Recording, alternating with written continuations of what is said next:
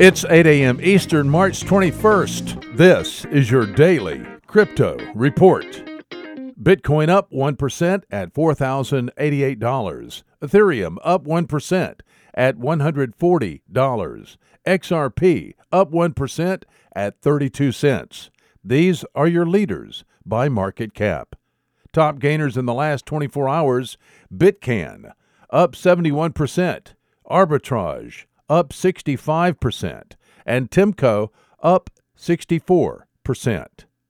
Today's news London based crypto liquidity provider B2C2 has hired Wall Street veteran Rob Catalanello to lead its expansion in the United States. Along with 25 years of foreign exchange experience, Catalanello also brings regulatory chops to the job he has served nine years on the Forex Market Committee of the Federal Reserve Bank of New York. Catalanello says B2C2 is taking, quote, a very conservative approach, unquote, and is securing the appropriate regulatory authorizations before it starts doing business in the United States. B2C2's U.S. office will be located in Jersey City, New Jersey, across the river from New York's financial district.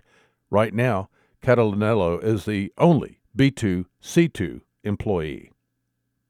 Payments startup Square plans to hire a number of engineers and designers to work on its cryptocurrency initiatives. Square plans to offer the new hires the option to be paid in Bitcoin.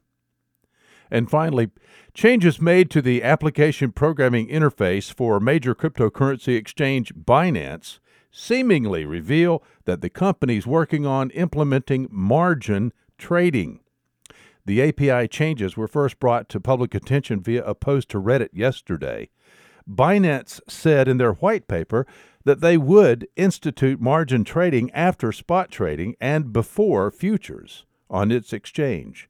And it looks like it's happening. Those are your leading headlines today. Visit us at dailycryptoreport.io for sources and links.